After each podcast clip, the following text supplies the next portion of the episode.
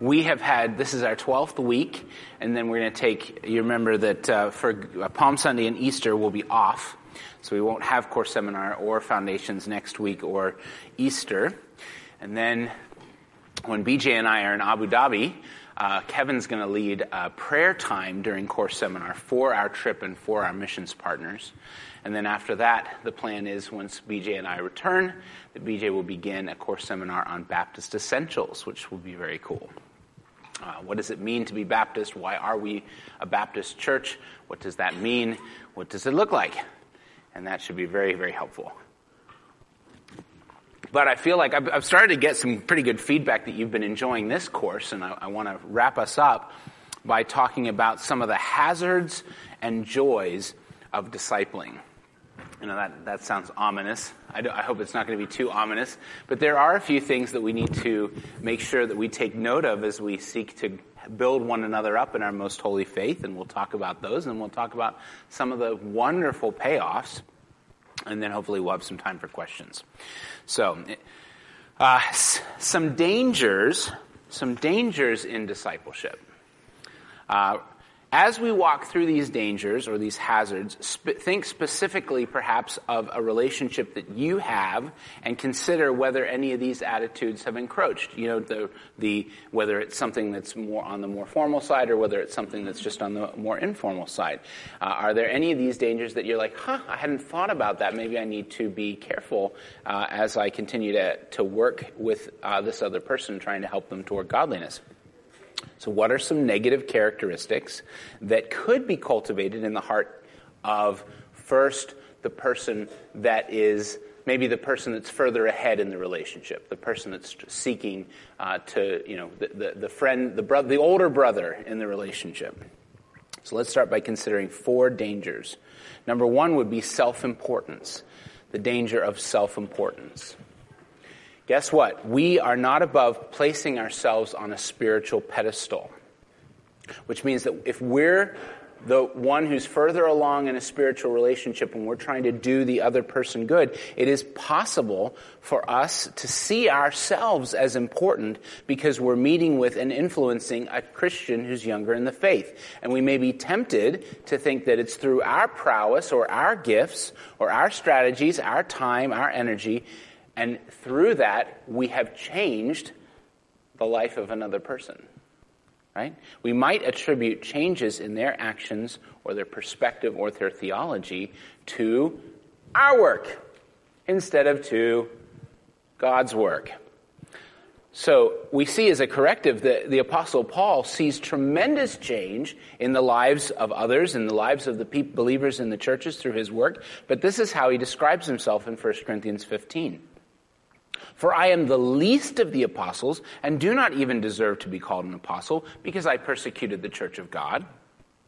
But by the grace of God, I am what I am, and his grace toward me was not without effort. No, I worked harder than all of them, yet not I, but the grace of God that was with me.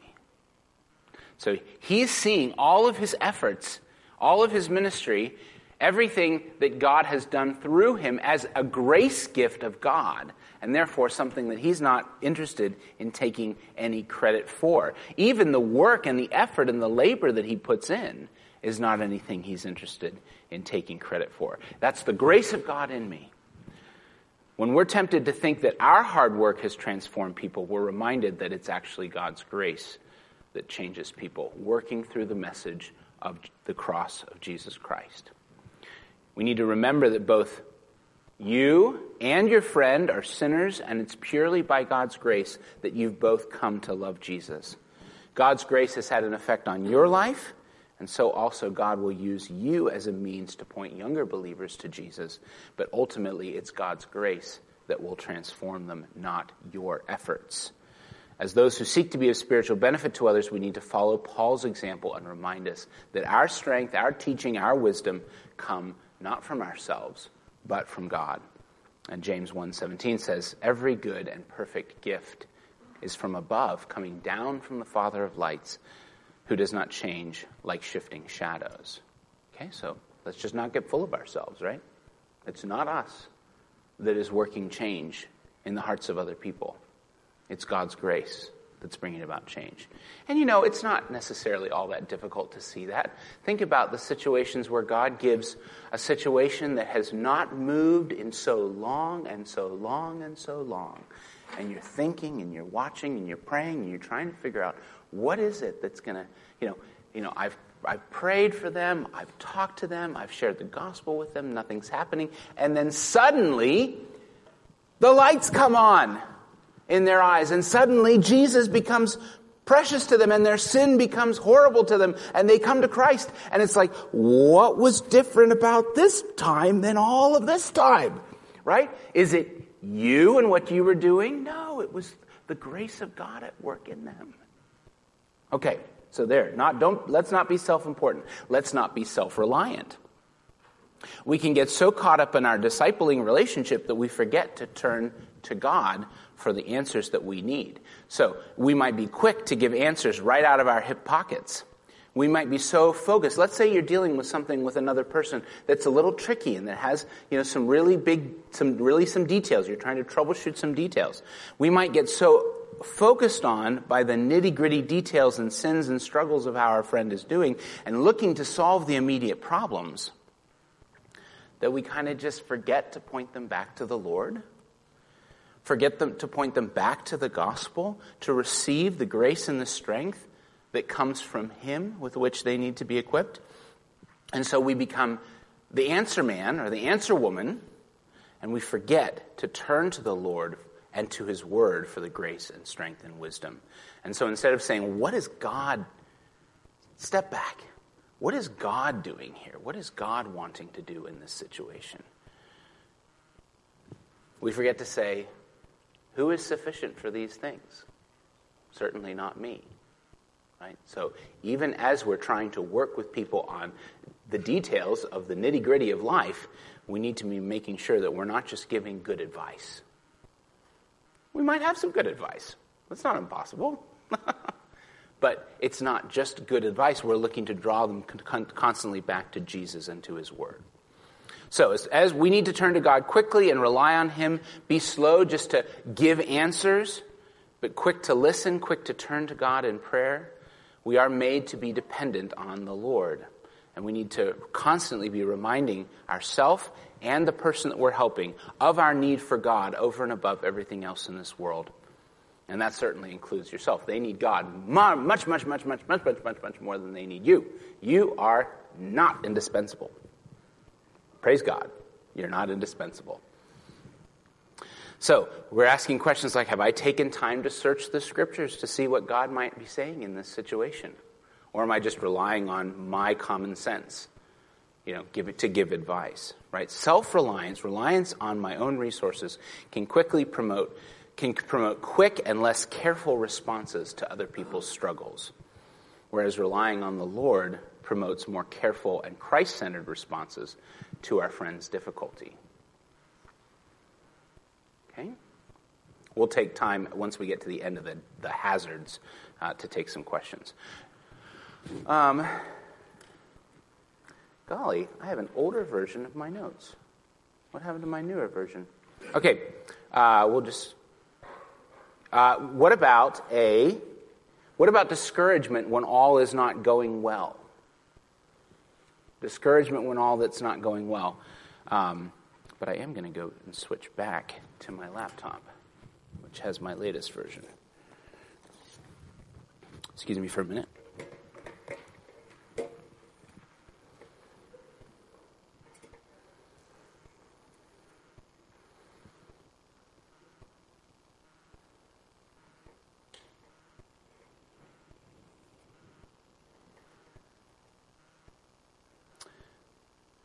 Okay. So say you're working with someone and it's not just it's just not going as you'd hoped. Maybe you don't see any growth, or maybe you see that a friend is wrapped up with seemingly inescapably in a particular sin. Maybe there's even some conflict between the two of you and you feel like you're just spinning your wheels. I can remember a time in college when I was I was a senior and I was working with a guy who was a sophomore. So I was older in the Lord, he was a new believer. And uh, And I was just finding myself at a loss to know where to help, how, kind of how to help this guy next. I kind of knew that I was supposed to be working with him, and I knew that I was supposed to be getting together with him and trying to ask good questions, whatever.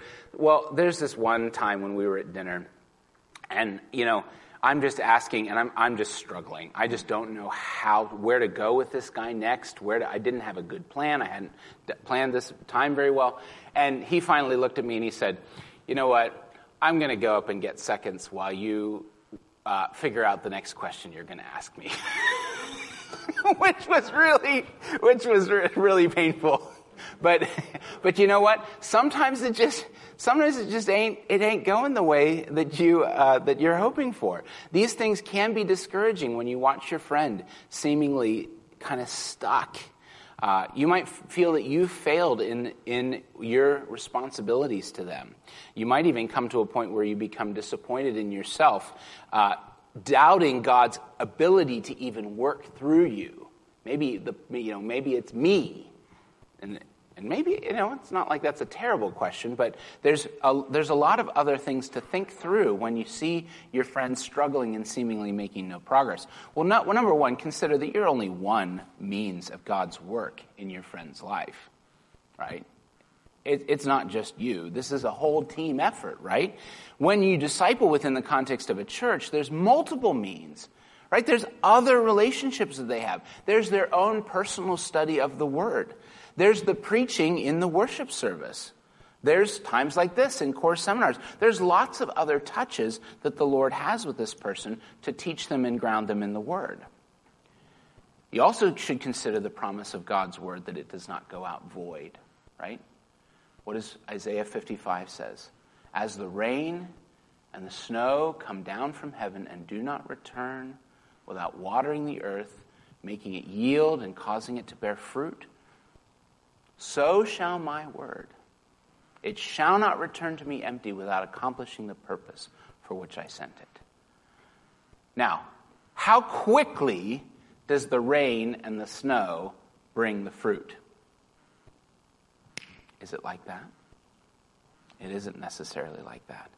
It takes time. It takes time. And be confident that God's word working in a situation will bear fruit somehow. So trust that God's word will bear fruit. Don't let a lack of really obvious progress cause you to think that there's that you're being of no help to this person. And try and be less focused on yourself and more focused on God's word as a means of change. So, especially, I'm thinking now of some of you who are witnessing to family members uh, who have been just disinterested in Christ over a long period of time. Right? Is it the, is it the fault of the word? Is it the fault of you? Not necessarily, well, it's certainly not the fault of the word, and it may not be the, be the fault of you. It may not be your, that, you're doing it badly. It just is that God's word is taking his timing and his grace to work. Be encouraged. God's word will fulfill his purpose. And second, let's say again, now we're, now maybe we're back in the context of the church. Be be very open to the idea that you may not, you just may not be the absolute best person to help this person. Right? Do you have to be the one who has the biggest ability to help this particular person? I, I, I sure hope not. Right? Even, even BJ and me as pastors realize that there's some people that respond to him in a particular way, that respond to me in a particular way. Are we supposed to get grumpy about that? Are we supposed to get territorial? Right? You know, that, that, that, that just isn't helpful. There's nothing wrong with, with kind of winding things down or transitioning uh, someone to, to, to work with someone else. Maybe the kingdom of God just doesn't depend uh, on you or begin and end and the sun rising and set on your ministry. If God isn't, isn't seemingly best suited, best suited you to be helpful to this person, be humble enough to, to admit that and encourage them to develop other relationships. You, know, you don't have to. I think parents, especially, uh, will be helped by understanding that they have the most significant responsibility to help their kids. But you know what? You want the other voices in your kid's life. You want to not be the only, them to see you as the one who's the only source of spiritual, spiritual input in their lives. You know, you may not be the best person, parent, to say that one particular thing. They may not hear it as best from you.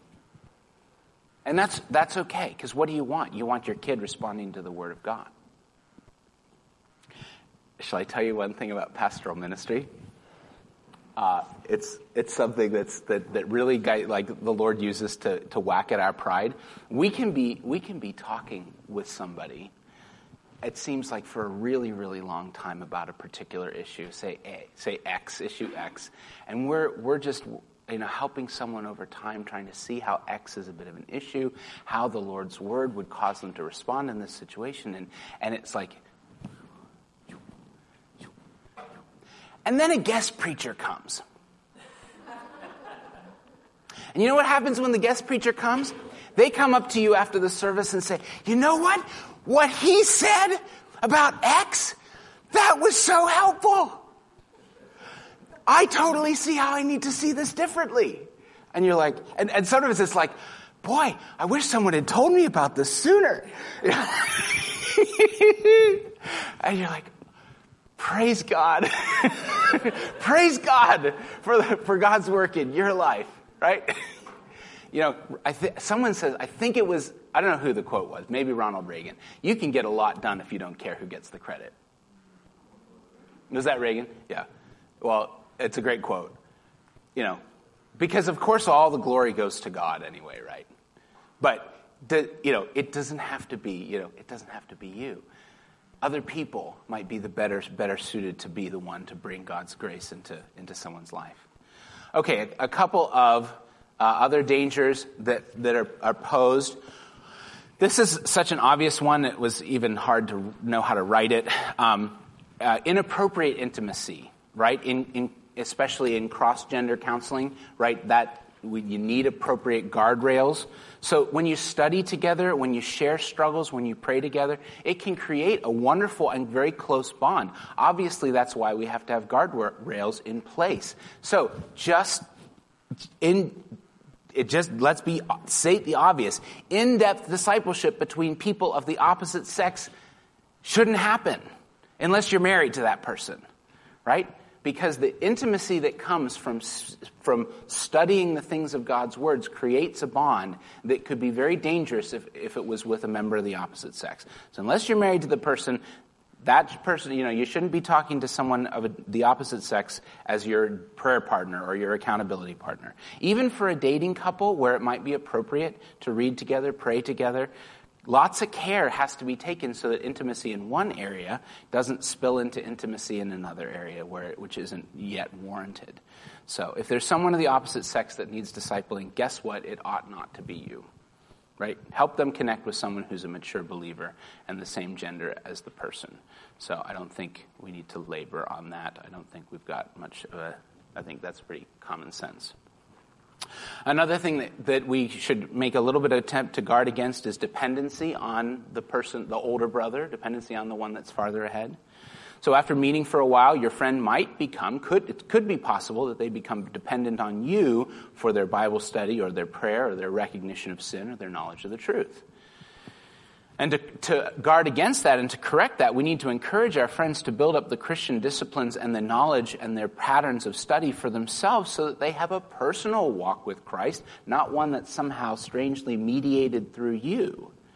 Right? So for the things you do together, like Bible study or prayer, you know, switch it up. Have them teach you what the passage is saying right? That forces them to learn how to the study and teach the text to somebody else so that it's not them just waiting on you to give them the answers. And also, again, encourage them to develop significant relationships with other believers. By the way, that's one of the reasons that we switch up the home groups. One of the many reasons we switch up the home groups, right? Because if, if uh, if Keith is always in my home group, if I'm always, you know, he's a, he's safe because he's a small group leader himself. But if he's always in my home group and I and, and he can't envision the idea of learning or sitting under another home group leader for you know to, to then then that's just not not particularly healthy. We want to be interdependent within the body. So we do, not there's other ways to achieve that, but one of the ways we do that is by mixing up the home group. So you're not with the same group of people or the same leader every year. Uh, built in cross pollination. So when I was a young man, and I, I, my formative years were at Christ Memorial Church, our sending church, and I was significantly mentored by the, the lead pastor, Wes Pastor. But almost every CMC elder was having some real impact in my life. Almost all of the elders were engaged with me in some significant way. It wasn't just the person that I was, you know, that was kind of helping, kind of quarterbacking, if you will. Lots and lots and lots of touches.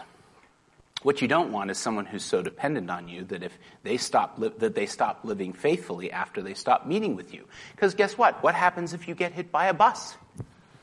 Right? Are they going to continue to pursue faithfulness or would they just stop because you're no longer around?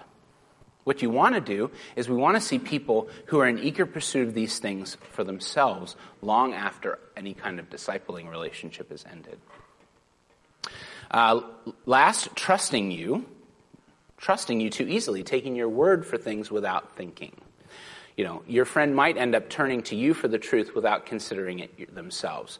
If you notice, for instance, that they never question anything you say, or they always just take what they read in Christian literature to be the absolute truth, that you know, you do not you do not deserve the absolute allegiance of the person that you're trying to help. That that just you know you don't deserve it because you're you're fallible and you're sinful. Even even good literature uh, is not inspired. The only thing that has our unwavering allegiance to the truth is the Word of God itself. You don't. Um, so when you know someone has put a high degree of trust in you, be very careful about the example that you set and the advice that you give. And be sure to emphasize to them that, they're, that they are accountable. They are accountable before God for the decisions that they make. They're not accountable to you, and you aren't accountable to God for them. They are accountable to God for themselves. They must seek His will, not your will. So encourage them to always examine your conversation in light of the Scripture and to make Scripture the standard by which they compare anything. Right? If you're telling them something that's out of line with God's Word, you want them recognizing that and pushing back. Fair? All right. And again, encourage their friendships with other Christians so that lots of voices are in speaking into their lives. Okay, let's stop there for a minute and talk about any questions you have from those hazards, dangers in, in discipling relationships.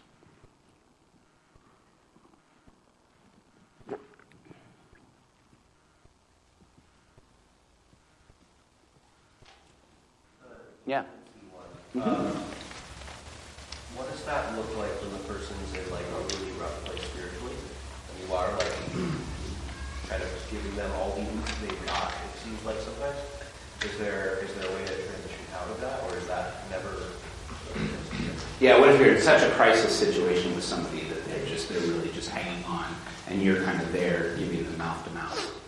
You know, yeah, in that situation, you might have a greater level of dependence. Like, say, someone's caught in a significant, you know, in some serious sin that's uh, that's just um, constant. You know, uh, the danger's constant. You might be really, really tight with them for a while.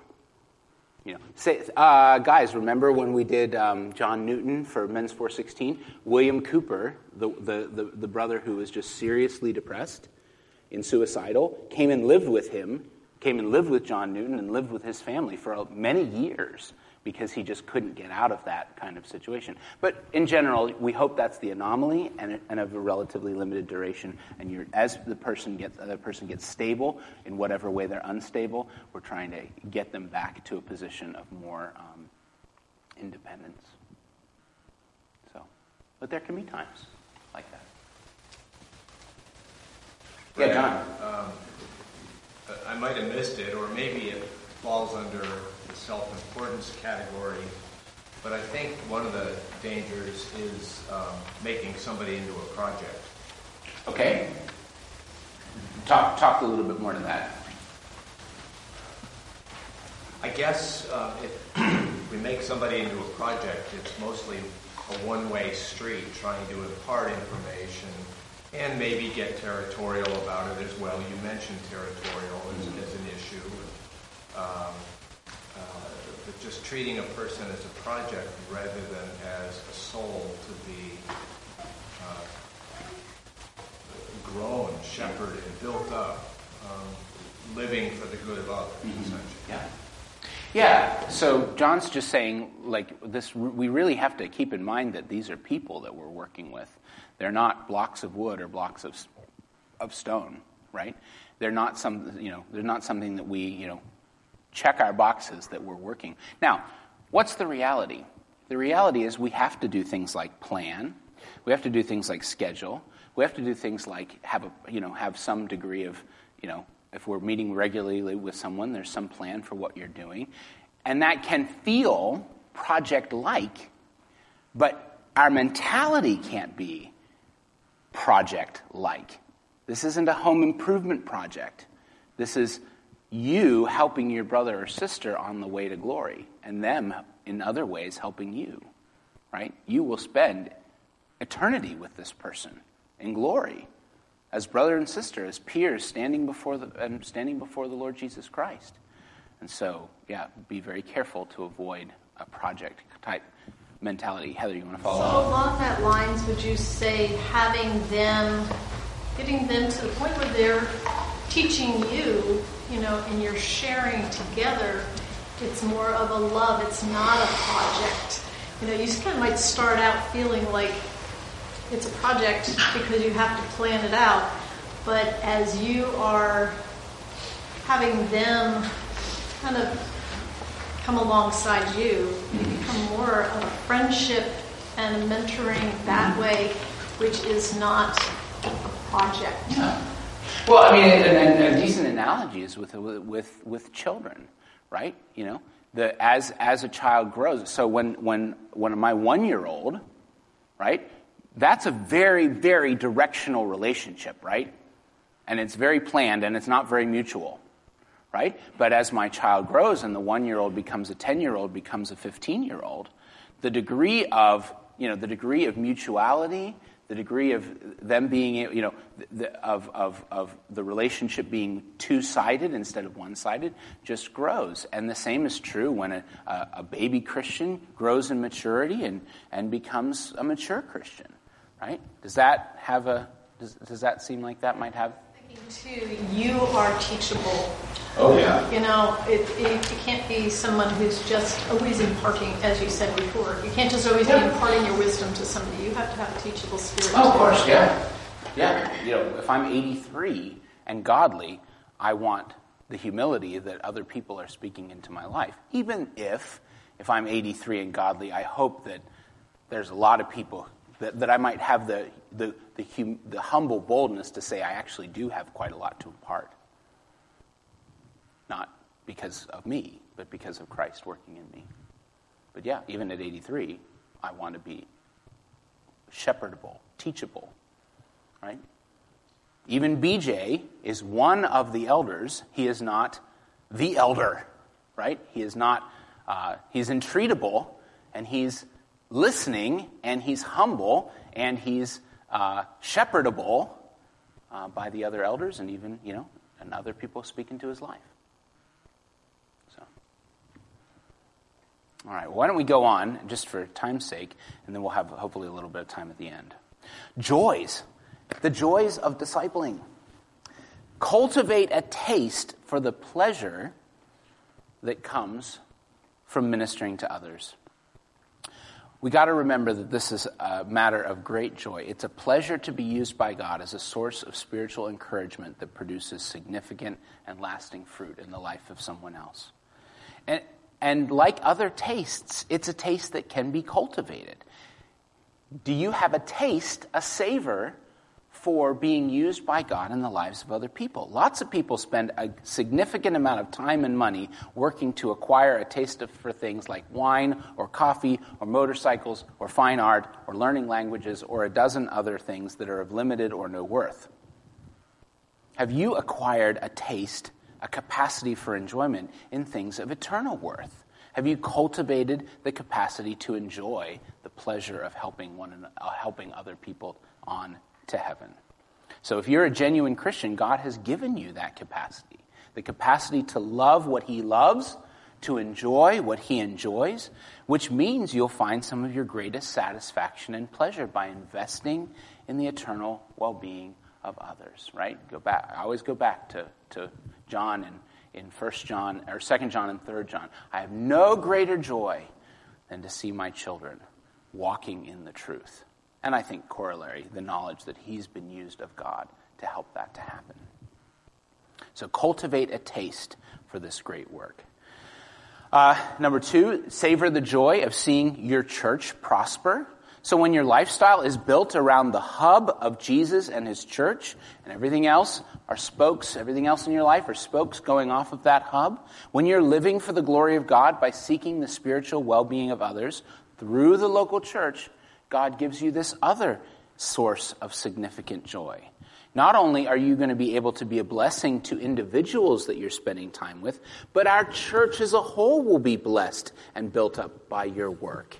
A church that's full of relationships where Christians are all over the show, caring and taking responsibility for one another, will just be a more healthy church overall.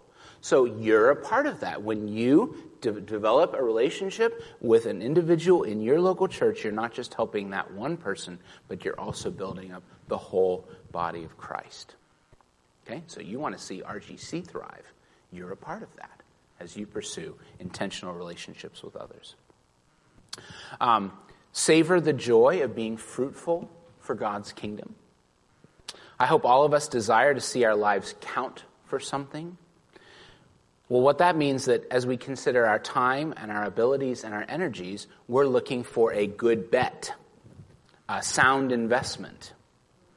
And Jesus told the disciples that he had the same expectation and hope for them. He said in John 15, You did not choose me, but I chose you and appointed you that you should go and bear fruit, and that your fruit should abide, should remain, and should last. And then when we remember that the only two things that last, that abide, that remain into eternity are what? The Word of God and the souls of men. The Word of God and the souls of men. So if I'm looking for that good bet, if I'm looking for that sound investment, I want to be investing in the Word of God and the souls of men.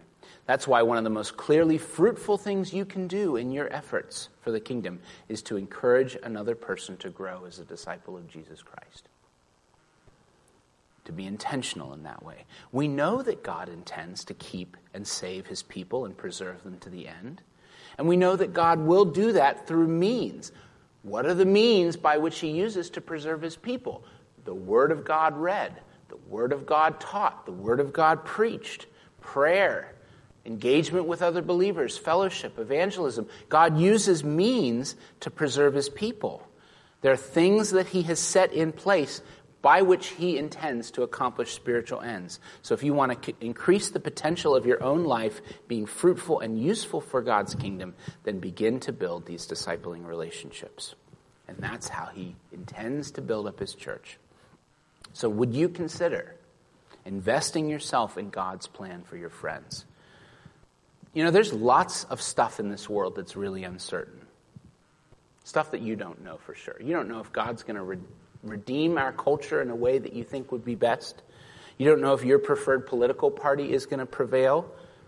You don't know if, you, if your day job is going to be meaningful and deeply satisfying, or if you'll have financial success in this life. But what do you know? You do know that God intends to grow and bless his people through the encouragement of other Christians. So if you want to play the odds on what's most likely to result in good and lasting fruit from your life, engage in discipleship relationships. That's the wise and obvious choice. So imagine this. Imagine the ability to look back on a year that's been spent in diligent labor at discipling and to see fruit, to see lives that have expanded in their capacities to understand and enjoy the work of God. That's a real and lasting pleasure. It's not the temporary pleasure of the world that's going to fade in a few months or years. Joy in seeing one another built up for Christ is a 10,000 year pleasure.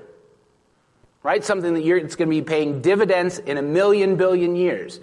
You know, I, I sat around with one of my, with two of my schoolmates at, uh, at college, and I said, let's just, let's just set, a, let's just set a date.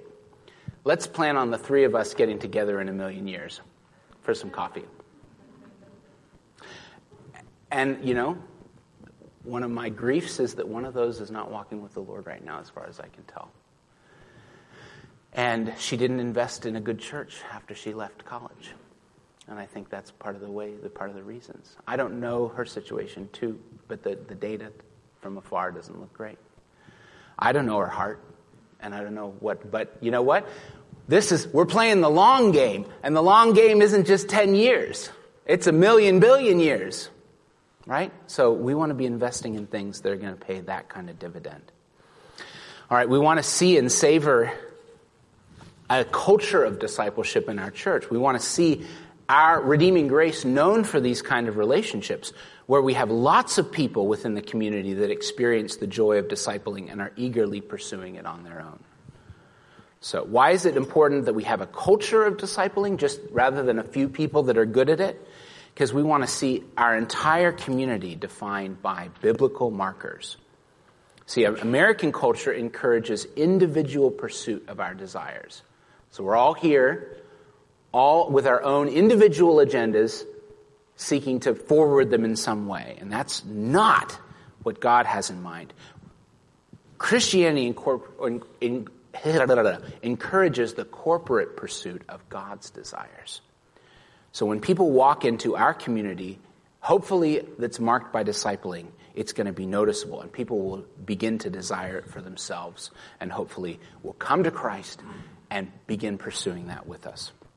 How do we get a culture of discipling? Well, it comes from the top down and it comes from the bottom up, right? It has to be BJ and I and our elders pace setting that we're, that we're investing in relationships for people's eternal well-being. The leadership of the church has to have a vision for building this culture and setting the example, but also it comes from the, from the ground up because we want all of us all of us who name the name of Christ being involved in these kind of relationships that we would grow. And, you know, uh, Ephesians says, you know, we, the body grows by that which every joint supplies, not just the pastors. Every joint. The body grows by the working of every part of the body. And then, lastly, spinning someone out for God's glory. This is, this is uh, the joy of seeing someone that you've discipled or that you've mentored or you've helped in Jesus, and you get to watch them launch and start helping and discipling and mentoring other people. And that's wicked cool. That's wicked cool. I have guys that were in my seventh grade youth retreat tent. And if you know anything about seventh grade boys on their first year of youth retreat, you know that all you're trying to do is to keep them from eating the squirrels. and some of those men are, I, I can think of men that are serving in music ministry, in church plants, in seminary right now, in Utah, hoping to church plant in Utah, um, uh, supporting and being weight bearing members in other plants, in other church plants and revitalizations. That's a great kick to know that in some small way, I was involved in their lives. You know, and, you know, Steve and Kirsten got to listen to Wes preach the gospel a few months ago. And all the blood, sweat, toil, and tears that they invested, and they watched their son preaching the word of God to a congregation right? You want to see the people that you're helping go on to help others. The people that you're investing in go in to invest in others for the pursuit of God's kingdom and the glory of Jesus Christ. The kid that you taught in Sunday school moving out into significant service for the kingdom. That's why you should serve in Awana, by the way. Because you want to get in on the ground floor. or, or live, or live. So, uh, your goal should be to spin them up and spin them out, in one sense, uh, so that they're able to help others. So if, if I, I get to rejoice if I see the spiritual momentum that God used me to build into their lives, then spin them away from me and into a host of other fruitful relationships. That's not loss, that's gain. Right? Okay, let's stop and let's see what questions do you have as we finish up this course. Uh, what questions, problems, like how do I do? Because really, guys, you know, here's what I put as, as my last concluding thoughts. Discipling is the work of the church, not just the leaders. Continue to grow in your own discipleship with Christ, and what will you, how will you take a next step? maybe you don't know. Maybe this course has given you some ideas. What would you like to ask as we close up the course?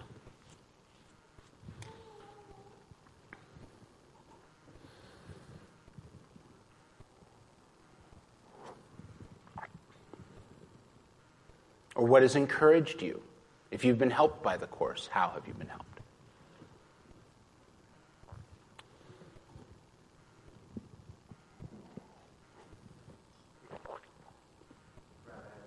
Yeah, Jeff. Something I'm facing right now, but it was something that we went through in college. There were three of us guys, all homeschooled, and um, one of the three of us uh, eventually let us know that he had um, homosexual desires mm-hmm. um, toward one of the other of the three.